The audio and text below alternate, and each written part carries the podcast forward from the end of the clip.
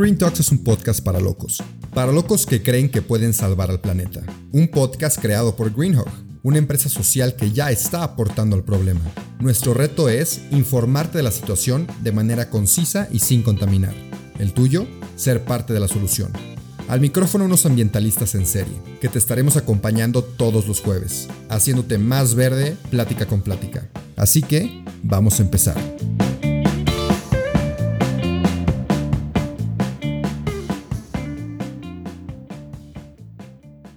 Pues bienvenidos a otro episodio del podcast de Green Talks. El día de hoy estoy con Juan Pablo Loza, alguien que ahorita me sorprendió. Resulta que es, es vegano aquí como, es plant-based como algunos de nosotros, pero ya platicaremos más de eso. Él también es chef y director de operaciones culinarias en el Rosewood Mayacoba. También nos platicaré un poquito más de eso después.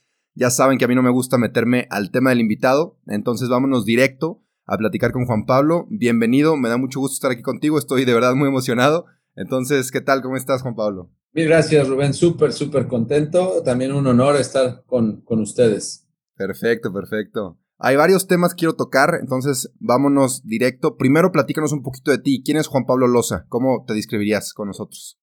Pues yo, yo soy cocinero. Eh, fíjate, ahí es algo, desde ahí empieza la controversia porque hay muchos que dicen que son chefs y yo creo que el chef es la, la, el cargo, ¿no? Es la, nadie dice yo soy CEO este, o cosas, nadie estudia para ser CEO. Entonces yo soy, soy cocinero porque me encanta cocinar y me encanta comer. Eh, y mi cargo es ser el chef de este maravilloso hotel. Llevo nueve restaurantes a mi cargo pero bueno, hablando de eso es mi, mi, trabajo, ¿no? Y yo soy cocinero, soy originario de la Ciudad de México y, este, y pues empecé en este rollo de la cocina desde muy chavito. Eh, ya profesionalmente a los 16 años empecé en el Club de Industriales en la Ciudad de México y ahí un chef me tomó como eh, su aprendiz junto con otros tres amigos y bueno, ahí empezó mi carrera profesional eh, en, este, en este rollo, pero desde chavitito me encanta la cocina, siempre vi que la cocina era algo mágico, eh, con mi mamá, con mi abuelita y todo, y, la verdad es que en México la comida es, es una celebración, ¿no? Es, un, es, algo maravilloso y, siempre hay grandes recuerdos alrededor de la mesa, ¿no? Oye, me da curiosidad, ¿cómo subes tú, por así decirlo, ¿no? ¿Cómo, cómo vas subiendo en, en la escalera, por ejemplo, de la industria, de las empresas? En la zona industrial, ¿cómo es en el mundo de, los cocineros? ¿Cómo vas subiendo a llegar a donde estás tú ahorita? Eh, pues fíjate que yo, como podría decir en mi caso, muchas veces es suerte estar en el lugar correcto, eh, en el momento correcto, pero también tiene mucho que ver el, tu iniciativa, tus ganas de comerte el mundo. Yo la verdad es que estudiaba un montón, leía. No fui yo a una escuela de gastronomía como muchos ahora lo hacen. Eh, yo cuando empecé, estaba en la, en la secundaria ahí en la Ciudad de México, en el Colegio Madrid, y estaba en el, en el taller de cocina. Y cuando yo decía que yo quería ser chef, muchos se burlaban de mí. Decían, ah, no manches, eso es este cocinero, es para niñas y cosas así. Y pues yo, bueno, pues cada quien con su locura, ¿no? Y pues sí, al final sí lo hice, ¿no? ¿Cómo uno llega a eso? Pues como te digo, es iniciativa. Yo me, me, clavé mucho a aprender de toda la gente que podía. La verdad es que tuve muchísima suerte de entrar a un lugar que se llama Club Industriales, ahí en, la Ciudad de México. Eh, el chef de ahí me tomó como su aprendiz y, y ahí eh, tenía, podías estar 10 horas, 12, 15, 18, las que fueran. Entonces yo en promedio me echaba 15 horas al día. Pues tú a los 16 años la verdad es que nunca te cansas. Y esa fue mi, mi adolescencia, me la pasé adentro de una cocina y era lo máximo. Y, y después, pues obviamente te toca convivir con otras personas, otros chefs, te van conociendo. A mí me decían Pablito, porque la verdad es que estaba bien chavito, 16, 17, 18 años y ya estar ahí en ese, en ese nivel entonces íbamos a concursos, íbamos a varias cosas. Y luego llegó una compañía muy grande, muy, muy importante, eh, que se llama Le Cirque, que es un restaurante en Nueva York. Eh, abrió su restaurante en la Ciudad de México y me, jalaron como el su chef. Entonces, obviamente todo mi proceso fue de aprendiz, luego cocinero A, luego chef de partí y de ahí cuando eres chef de partí yo lo que siempre y lo, lo que recomiendo para aquellos cocineros que estén escuchando es, si tú eres cocinero A, debes de actuar como si fueras chef de partí. Si eres chef de partí, debes de actuar como si fueras su chef. Y si eres su chef, debes, y así, ¿no? Y, y al final ser muy curioso sin meterte hasta en lo que no te importa para que, para que, este, para que aprendas, ¿no? No sé si eso responde tu pregunta, pero sí, Es, es este, chambeándole y, aprendiendo de, lo, de todo, ¿no? Sí, ¿y por qué deberías de actuar como si fueras un, puesto, por así decirlo, más arriba? Pues yo creo que es la, eh, las expectativas. Si tú, yo creo que eh, en este caso, si tú llegas y dices, oye, yo ya, nunca, yo nunca pedí que me dieran el puesto, simplemente me lo gané, ¿no? Porque yo ya hacía lo que me tocaba en la siguiente posición, ¿no? Entonces, este, a eso me refiero, ¿no? Si, si tú dices, oye, que me hagas chef de party, ah, bueno, pues te, pero tienes que aprender a hacer esto, tienes que aprender a hacer esto, no, pues yo ya lo sabía hacer.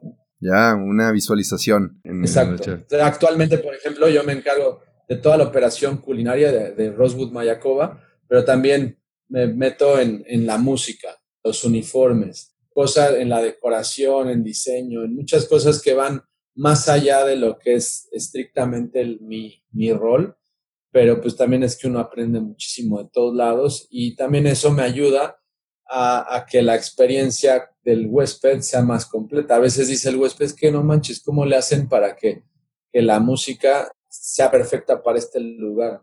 Sí, está buenísimo. Tienes que saber de todo lo que involucra, dónde va, dónde vas, dónde estás. Oye, y también hablando un poquito, que me platicaban antes, ¿qué onda con lo de la, pesca sustentable, que es un proyecto que, que, tú traes? Sí, bueno, yo creo que eso es realmente el tema del que podríamos hablar y extendernos.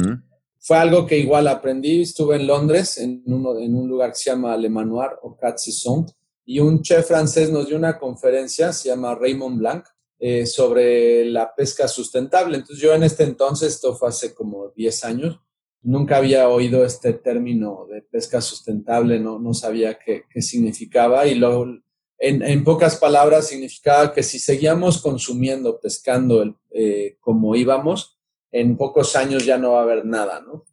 Y, y cuando regresé a México, me puse a, a, investigar qué era esto y cómo podría yo, eh, porque pues, yo dije, siempre me interesó mucho la naturaleza y, y y, ver cómo puedo yo apoyar o ayudar.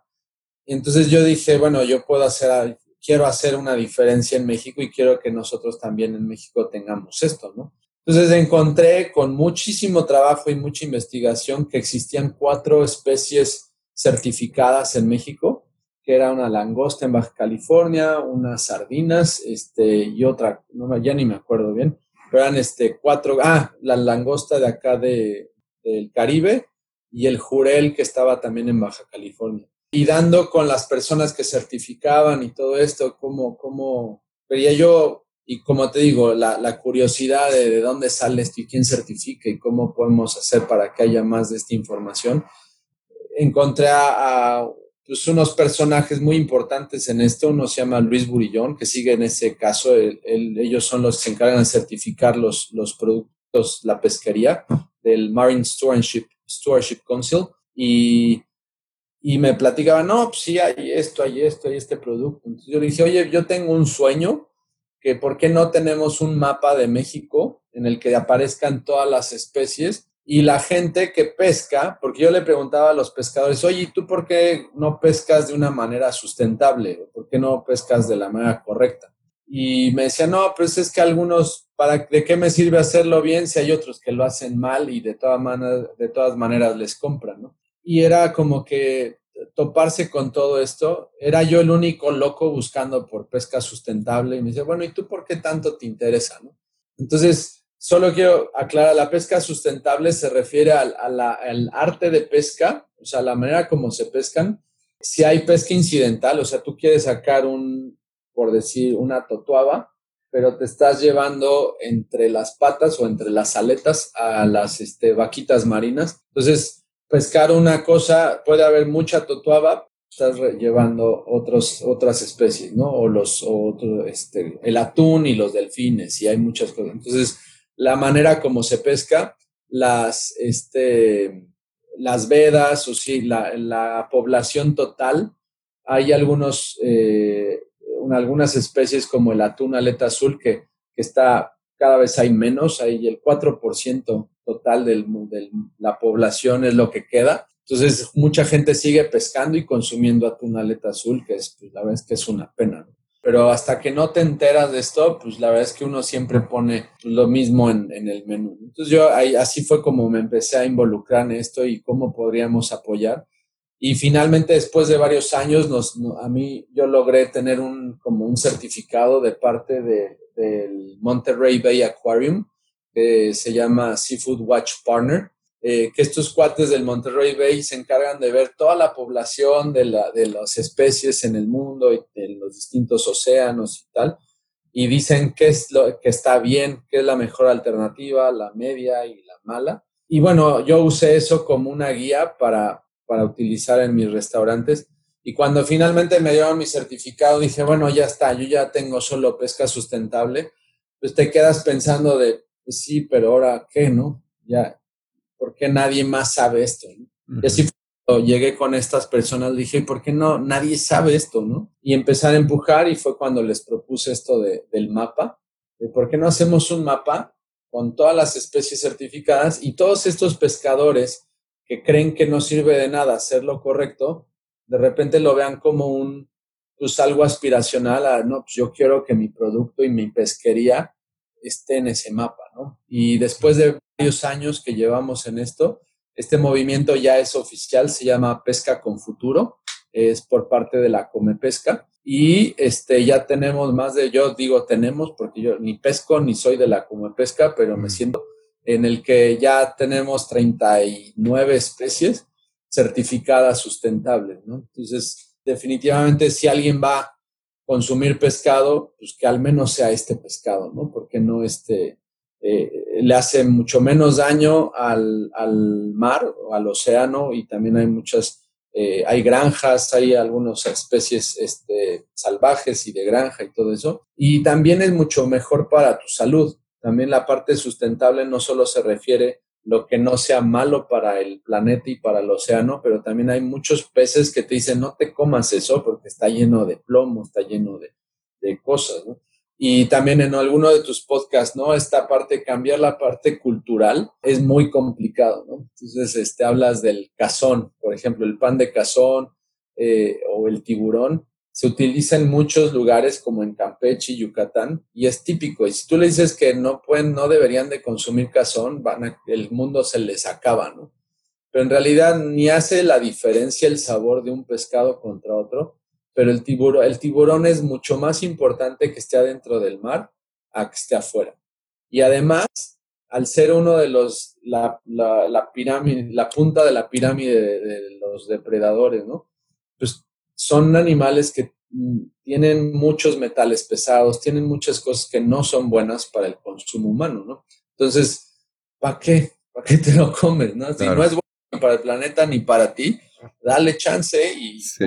cosas, ¿no? Sí, nos vamos mucho por placer, que deberíamos de estar un poco más conscientes de lo que consumimos, que no solo sea por el placer de sentir el sabor en la boca. Y también estuve leyendo sobre la pesca, yo más industrial, y de cómo la pesca industrial son procesos enormes con redes gigantescas en el océano, y al final también es mucho plástico que acaba en el océano que ni siquiera nos damos cuenta. Pensamos en las botellas de Coca-Cola y todo el PET que acaba en el océano, pero también es el de la pesca. Entonces me surge la duda, tú al, al tener este movimiento de pesca sustentable, ¿Hablas con pescadores locales o también en algún futuro o ya le estás tirando a, la pesca industrial o cómo está ese proceso? No, una, una cosa lleva a la otra y, la verdad es que sí, como dices, la pesca hay pesca industrial que se hace de la manera correcta, eh, pero hay, hay, y para que sea certificado, no solo cuidan la especie, como decía, y el arte de pesca y, la, y todo eso, sino también todos sus procesos, ¿no? Cómo lo pescan, cómo lo eh, matan, cómo lo congelan, todo eso.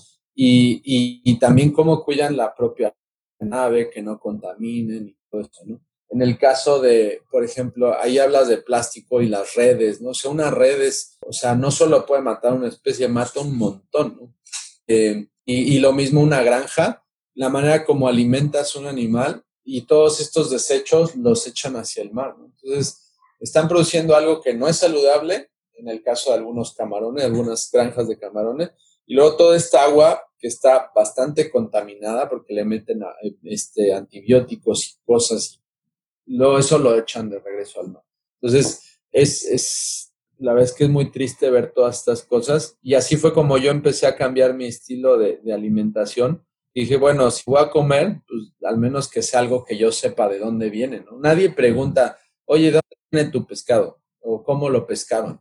Y eso debería de ser, al final te lo estás metiendo a tu cuerpo. Este, y si te dice, bueno, no preguntas de dónde viene tu lechuga, pero bueno, es una lechuga, ¿no? Pero si dices, o sea, no es lo mismo que tú te comas un, un pulpo de Yucatán o del Pacífico o de otro lado, porque hay, hay fechas en las que algún pulpo, si es del Caribe, está en cierta veda en X fecha, o, del, o sea, sí importa cuándo estás consumiendo, cuándo lo pescaron, dónde, todo esto. Entonces, al final yo, yo todavía no puedo creer que mucha gente no le interese preguntar de dónde viene su pescado, eh, si es lo que se van a comer, ¿no?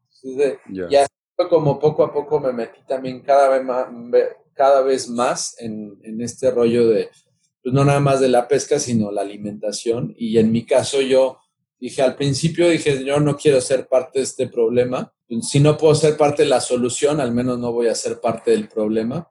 Pero yo creo firmemente que actualmente ya no es suficiente. Ah, eh, la sustentabilidad ya no se trata solo de, de hacer menos daño, o hacer menos mal, sino ya se trata de pensar cómo hacer más bien, ¿no? Este, siempre, no, llévate tu termo, llévate tus bolsas, llévate. Eso está bien, eso es lo mínimo que deberíamos hacer, pero ¿qué más vamos a hacer? ¿Cómo vamos a educar a los chicos, a los niños? ¿Cómo vamos a educar a otras personas?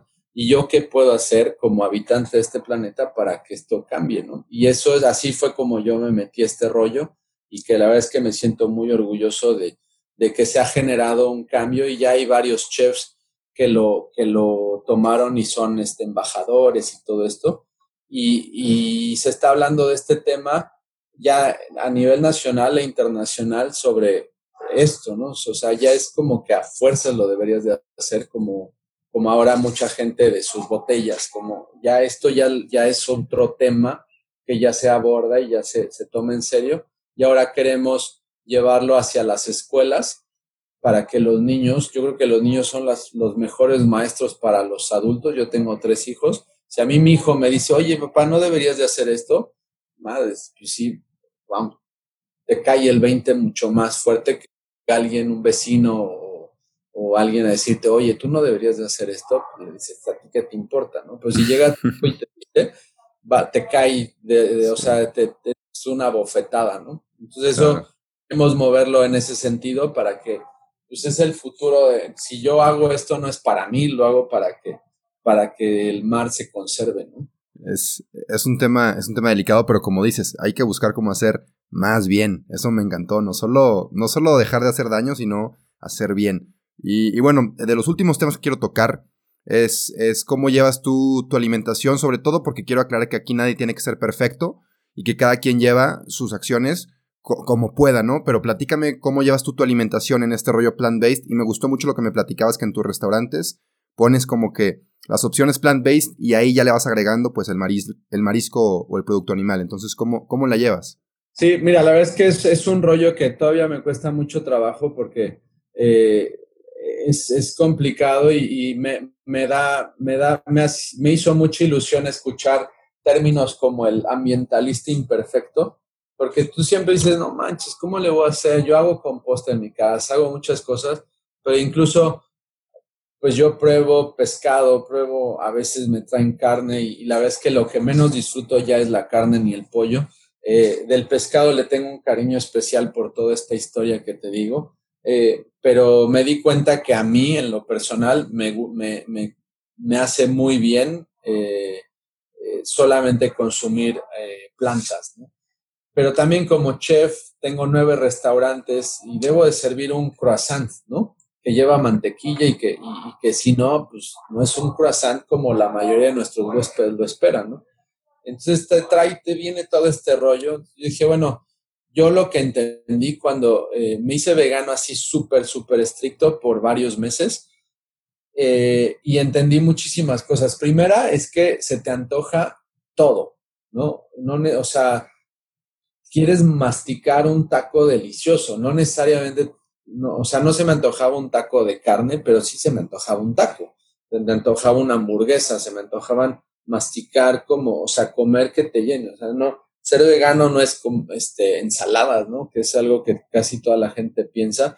Este, y también cocinar.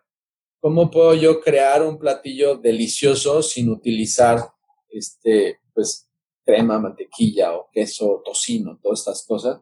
Y la verdad es que yo me di cuenta que fue un momento que, que pues fue brillante porque tu creatividad cambia, tú estás en los zapatos de un vegano en el que se te antoja comer delicioso y, y, recurres a más técnicas, obviamente como cocinero, pues es, es, lo mejor que te puede pasar, saber cocinar. Y este, entonces utilizamos muchísimas técnicas, el, rostizar, quemar. Hay varios libros buenísimos que, que pueden ayudar a aquellas personas que, que, no saben qué hacer, más que hacerse un arroz y hacerse una, este, eh, eh, lentejas y frijoles. Pues no, no es eso. Hay, hay muchísimas alternativas. Entonces yo lo que me di cuenta es que mi cocina se hizo mucho más sabrosa porque nos enfocamos en las guarniciones, ¿no? Y como te platicaba hace ratito, es que cuando nosotros creamos un menú de gustación, es un menú ah, plant-based totalmente, del primer tiempo hasta el postre, es sin gluten y sin nada de producto animal, pero tiene que estar delicioso. Y ya sobre eso, porque la expectativa de un huésped que va a pagar una la nota por su cena, a veces dice, no manches, yo no voy a pagar esto por plantas, este, que es una, una cuestión más pues un paradigma más que, que, lo que realmente necesita. Hay veces que les se comen todo un menú completamente vegano y ni cuenta se dan. Hasta que se los dices, dice, ah, no manches, sí es cierto, no hubo nada, pero estuvo delicioso. Pero si de inicio le dices que es vegano, ya su cerebro les cambia todo. Entonces nosotros lo que hacemos es que creamos todos los platos deben de estar deliciosos sin necesidad de, la, de proteína animal. Y ahí sobre eso le ponemos una, este, un, el producto animal. Entonces, por ejemplo, es el plato fuerte, tenemos un platillo que es eh, un puré de lote rostizado con leche de coco y lleva langosta eh, zarandeada. Entonces, en realidad el plato fuerte es el puré de lote y la guarnición es la langosta. Entonces, la langosta es sustentable, que viene de puntalen y todo este rollo, pero este, si tú no te comes la langosta, ese puré así es, te cambia la vida, ¿no? Está delicioso. Eh, y luego tenemos unos chayotes igual quemados con salsa verde, hinojo y jicama. Y lleva una lobina de Baja California, que está divina. Este, y, y, si tú no te comes el pescado, esos chayotes con la jícama, el hinojo, la salsa verde, son también una gozada. Y así como eso, en todos los casos le, le movemos así. Ahí tenemos un restaurante asiático, bueno, mexicano asiático, otro restaurante eh, con, comida de Medio Oriente, eh, con ingredientes yucatecos, otro restaurante yucateco tradicional, bueno, yucateco maya, luego otro restaurante en la playa. Entonces, todo, en todos tenemos un, por ejemplo, un tamal eh, de barbacoa de alcachofas, ¿no? Entonces la gente dice, no manches, este tamal está delicioso y te sabe a, o sea, sabe a tamal de la calle, delicioso, y el, la grasa es de aceite de, aceite de coco. Las alcachofas se super rostizan, se marinan con un adobo de, pues como si fuera a ser una, una barbacoa de cordero, pero de borrego, pero pues con alcachofa. Y es una gozada, ¿no? Hacemos un arroz al carbón eh, y no lleva mariscos ni nada. Y ya aparte hacemos mariscos al carbón también. Pero esa como una paella al carbón, no necesita nada. Entonces es, es, es una maravilla, la verdad es que cuando a, mí los mejores eh, piropos que nos echan es cuando me dicen, no manches, las zanahorias estaban buenísimas. normalmente, wow, ese riba, y yo pues la verdad es que del riba yo no hice nada, ¿no? Ya, pues, lo único que no haces es este, echarlo a perder, pero para que una zanahoria sea inolvidable, sí se necesita más, más este, técnica y más cariño, ¿no? Y, nos sentimos muy, muy orgullosos de, de, meterle más a este. E, eso creo que nos ha cambiado mucho nuestra forma de, de cocinar y de, de, comer, ¿no? No, hombre, me tienes babeando de todo lo que me estás platicando de los, de los platillos, porque aparte siendo alguien que también come plantas, pues nada más estoy buscando el restaurante que me vaya a dar un producto que, que me encante a base de plantas. Entonces supongo que ya me tendré que dar una, una visita allá por Playa, Playa del Carmen para probar todo eso. Pero, sí, no, y la, y la verdad es que hay muchos lugares que cocinan vegano y, y, lo lamento mucho si ofendo a alguien, pero no, cocinar vegano no quiere decir cocinar feo. O sea, cocinar es lo mejor que puede haber, pero échenle ganitas, ¿no? Por favor. Este, eh, y, y, a veces se aprovechan que no tienen otra opción y, y, es así, ¿no? Entonces yo en mi caso lo que aprendí es como una religión.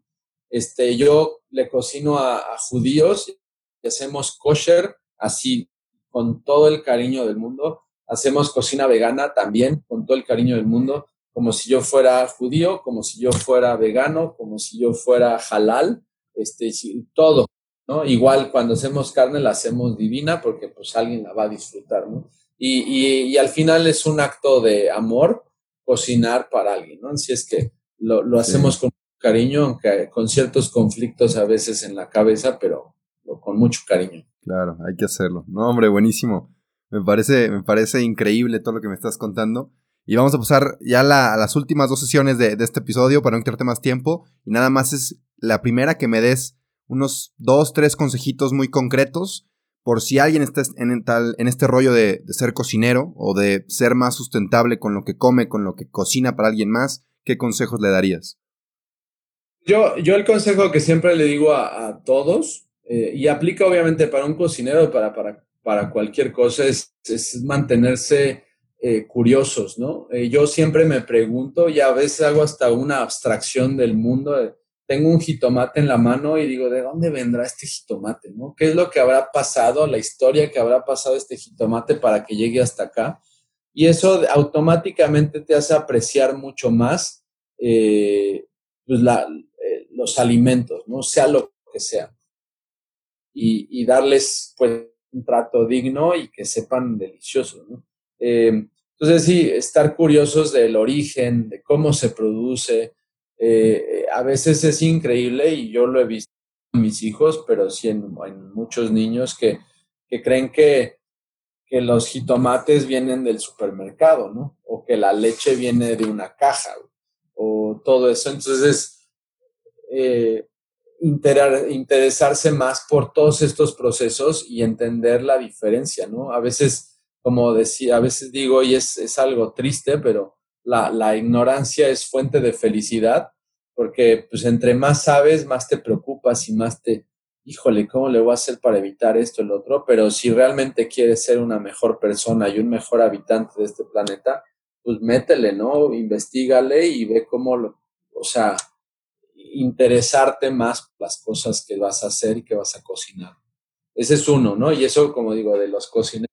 Y, y la, otro consejo también para los cocineros es, eh, eh, yo cuando empecé en este rollo, no era algo de moda, ahorita todos quieren ser chefs porque salen en la tele y todo eso, pero pues háganlo, si realmente lo quieren hacer es porque, porque quieren pasarse su vida alrededor de la comida y co cocinando y, y, no este, y no es nada fácil, ¿no? O sea, no es algo de, eh, o sea, se necesita muchísima pasión para esto, entonces si no sienten esa pasión y lo quieren hacer solo por, por ser algo de tendencia, no vale la pena. Mejor búsquenle otra cosa porque eh, para esto bien hay que hacerlo con, con cariño. ¿no? Muy bien, muy bien. Ya por último, lo último con lo que terminamos el episodio es un consejo de vida que le darías a mí, a alguien más, a alguien chavo, con lo último que te quedarías y ahí acabamos. Pues yo, yo retomaría este tema de, de, que actualmente el planeta eh, nos hemos enfocado mucho en, en, dejar de hacerle mal, ¿no? Este, y ya no consumas esto y, y reduce el plástico, reduce esto y lo otro.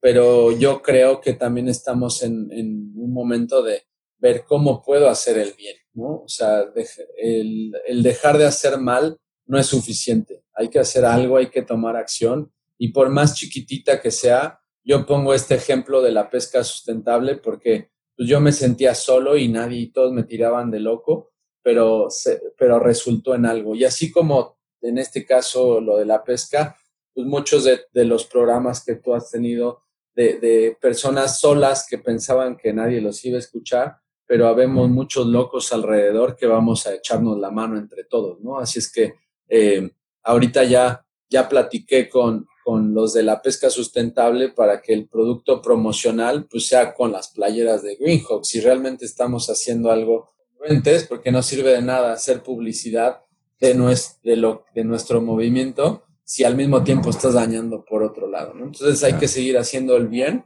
y seguirnos apoyando entre todos los locos que estamos en este rollo.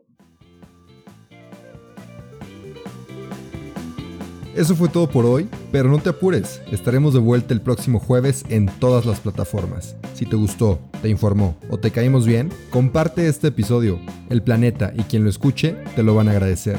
Nos vemos la próxima semana.